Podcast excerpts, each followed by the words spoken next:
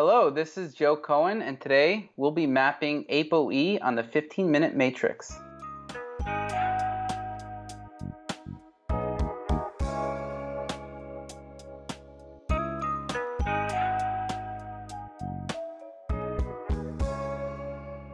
Welcome to the 15 Minute Matrix. I'm Andrea Nakayama, functional medicine nutritionist and your host.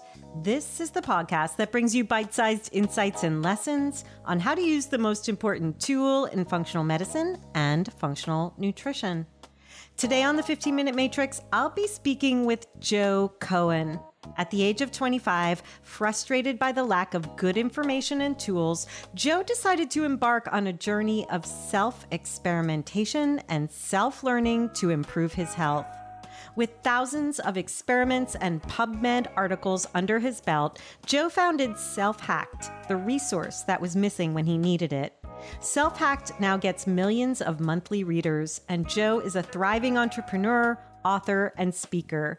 He's the CEO of SelfHacked, Self Decode, and Lab Test Analyzer. His mission is to help people gain access to the most up to date, unbiased, and science based ways to optimize their health.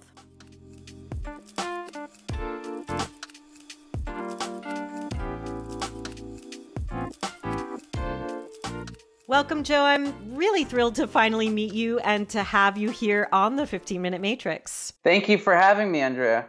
ApoLipoE or ApoE, it's a gene that we all know has been linked to Alzheimer's disease. What more can you tell us about it? Well, the first thing that people are often surprised about, even geneticists, when we're talking about ApoE, they have no idea that this is something that you can even reduce the risk for when it comes to you know the risk that it increases Alzheimer's by. If you have a certain version of the gene ApoE4, your risk of Alzheimer's can be increased by 12 times. So that's very very significant. People don't realize like hey, you can actually reduce the risk by this gene, this is not a death sentence. Absolutely. I mean, that's the world we live in as what I call allied functional medicine practitioners. We are in the realm of epigenetics. It sounds like that's what you're talking about and where you've delved into with your research. Yes, exactly. I like to divide the matrix in what I call the story on the left side, the soup on the inside, and the skill on the right side. So if we look at the functional nutrition matrix, it's divided in those three areas.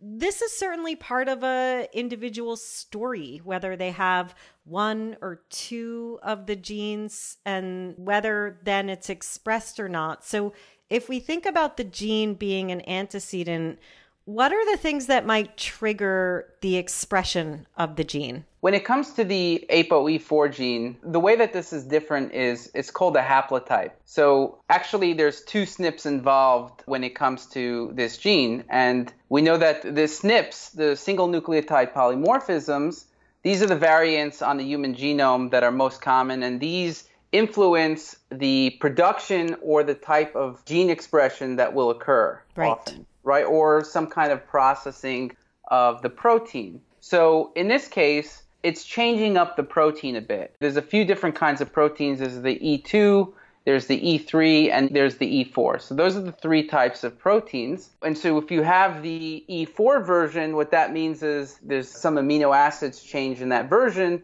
and it doesn't work as well in doing the functions that it's supposed to do. What is that function? That function is related to how we metabolize fats, is that right? Yeah, essentially, it has a role in metabolism of fats and transporting a bunch of different things. So it, it, has a role in transporting nutrients, it has a role in absorbing cholesterol from the body. So, for example, this ApoE protein, it helps bind to the LDL receptors and that absorbs the cholesterol. So that's why people with this E4 variant, which is the bad variant, they have higher levels of cholesterol. And that could be one reason why there's a correlation. People with higher levels of cholesterol often are at higher risk for certain conditions. And this could be part of that contributing factor because if you have higher levels of cholesterol, you also might be higher risk for having this ApoE4 variant. So this E4 variant, one of the things it does is to reduce cholesterol. That is helpful in various ways. But it also has roles in protecting the brain. Hmm. And so that's where the connection with Alzheimer's disease comes in. And it really has connections with a whole bunch of things other than Alzheimer's disease, like cardiovascular health. When it comes to Alzheimer's disease, there's a couple different causes of Alzheimer's disease, right? A lot of people want to say that it has to do with amyloid beta, but then there's been a whole bunch of recent failed drug trials with reducing amyloid beta, right? So that's obviously not the whole story. It might still be part of the story, but it's not enough that if you reduce amyloid beta, you're going to notice a very significant difference in Alzheimer's. Right. And so what ApoE does it reduces the amyloid beta. So it does take care of one of the main aspects of Alzheimer's. Another thing that it does is it helps the transport of DHA, which mm-hmm. is found in fish, mm-hmm. you know, the omega 3s that everyone loves to talk about. It helps to take that and bring it to the brain. So when it comes to DHA or EPA, these are fats and you know the body can either burn them for fuel or it can transport them into the brain where you know it does all these great things. You know, DHA is, is super helpful when it comes to any kind of brain issue. And so in order to get the DHA in the brain, it needs this ApoE. So that's another mechanism by which ApoE helps the brain. I love this because it really takes what we've been learning from Dr. Dale Bredesen with the 36 holes approach and shows us that there's an underlying mechanism that's being impacted that we can address instead of just saying it is the determinant. There are then leads, clues, if we understand how the body works and how the physiology works, to what it is we can do for interventions. Exactly. I love that. Another way that it's protective is by helping against infections. Mm. So if you mm. have a good ApoE variant, the E2 and E3, you're less likely to get infections. And if you have an infection, it's less likely to have a stronger impact on you. Mm-hmm. And so there's a lot of studies now coming out about Alzheimer's disease and dementia and infections. So you, you'll see studies about, you could Google Alzheimer's and fungal infections. And you'll see, you know, they found in autopsies in the brain that there were these infections, these fungal infections in the brain. But they're also finding viral, bacterial. There's really this explosion of research into Alzheimer's and infections. And these infections actually increase amyloid beta. And so amyloid beta is not the full story if the infections is actually what is increasing the amyloid beta. So I'm just going to throw out some of the things that I know that the gene variant is related to, and maybe you can help us understand it. I mean, immediately when we're talking about cholesterol, I'm thinking about hormones. Doesn't the gene variant impact glucose metabolism? Some people refer to Alzheimer's as type 3 diabetes. Right. Right. It definitely does have a role in glucose metabolism in the sense that when you have the bad variants, it can cause insulin resistance within the brain. Right. Right. And then glucose is not getting utilized within the brain. That's another kind of cause of Alzheimer's, which could be a bit separate from, let's say, the infectious cause and other kinds of causes. This is the type 3 diabetes metabolic cause of Alzheimer's. And the ApoE4 variant will definitely make that worse. Mm, good yeah. connection to underscore. I haven't seen the connection between the gene variant and hormone expression, but when it gets to hormones and cholesterol, cholesterol definitely does increase hormones. So cholesterol is the precursor to pregnenolone, as you know, and then right. pregnenolone is the precursor to these other hormones like progesterone, DHEA, estradiol, testosterone and all that stuff. So it gets a little tricky because a lot of the effects of ApoE are local. Mm. For example, ApoE doesn't cross the brain barrier. So even though 75% of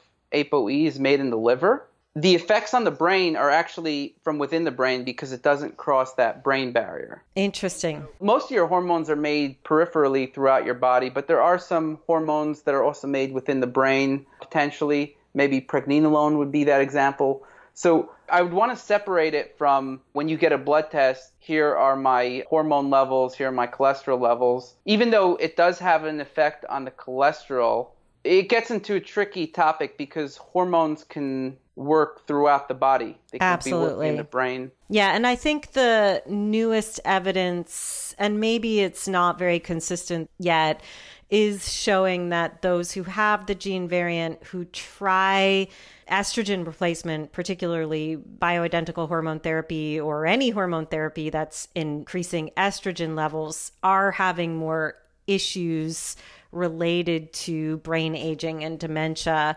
But that research seems inconclusive and potentially newer. So interesting to think about that connection and the blood brain barrier. Let's go ahead and move into the epigenetic realm and what do we do if we have these genes? If genes aren't a determinant, what is it we can do to alter their expression? It turns out that a lot of the things that you think are healthy anyway favorably improve the expression of the gene so that you know it doesn't have the negative effects. Mm-hmm. So number one is you want to get rid of let's say low grade inflammation because if you have low grade inflammation, one of the issues with the ApoE4 variant is that it doesn't allow you to fix the inflammation as well. It doesn't bring down the inflammation as well. So in SelfHacked, we characterize the immune system at, you know, there's a few different varieties. There's Th1, Th2, Th17. Mm-hmm. So the ApoE actually brings down Th1, which calms the immune system down. So it brings down inflammation. Mm-hmm. And so if you have this bad variant, it's not going to bring down the inflammation as well. And so you want to make sure that any causes of low grade inflammation you take care of. And even something like brushing or flossing, for example, could be a cause of low grade inflammation if bacteria is stuck within your gums and then your body has to try to fight that. Another thing is this is taking care of one of the side effects is making sure that your cholesterol levels are within you know reasonable range. Mm-hmm. If your cholesterol levels get too high, it can be a problem in different ways. It can affect glucose metabolism peripherally and also potentially in the brain. But things that can help you generally plants, especially vegetables, right. allow you to bring down your cholesterol levels in a natural and healthy way. Number 3 would be uh, making sure that you're insulin sensitive.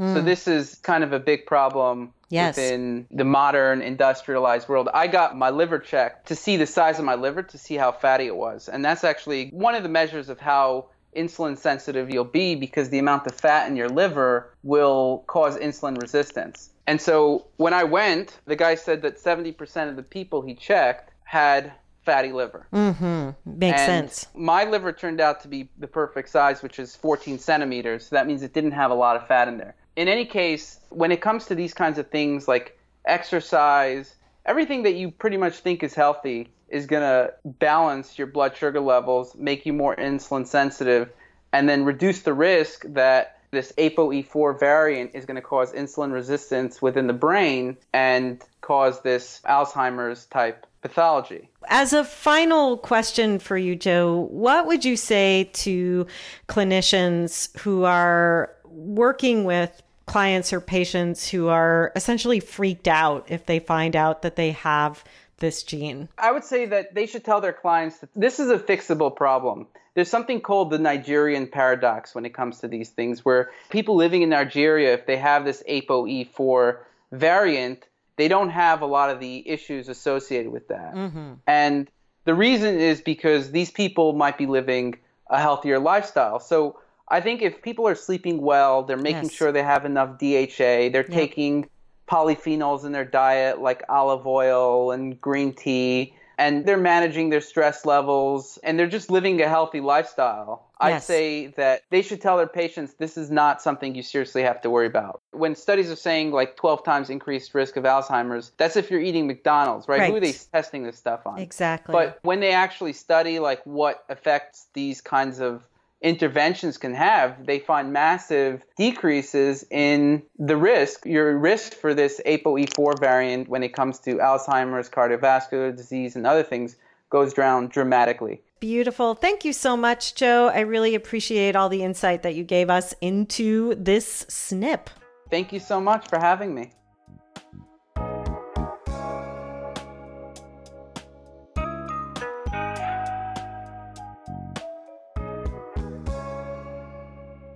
The 15 Minute Matrix is brought to you by me, Andrea Nakayama, and the Functional Nutrition Alliance. The 15 Minute Matrix team includes music by my son Gilbert Nakayama and Carla Schaefer on sound production, as well as Renee Hunt, Natalie Merrill, and Christine Shook. You can visit us and hear more episodes at 15minutematrix.com. And if you'd like to be notified each time there's a new podcast episode, please go to 15minutematrix.com forward slash notify. We'll be sure to drop into your inbox with a really short reminder that a new episode is ready for you. You also have an open invitation to email us. We want to know who you'd like to hear on the podcast and what you'd like to see mapped on the 15 minute matrix. You can always email us at ask at 15minutematrix.com.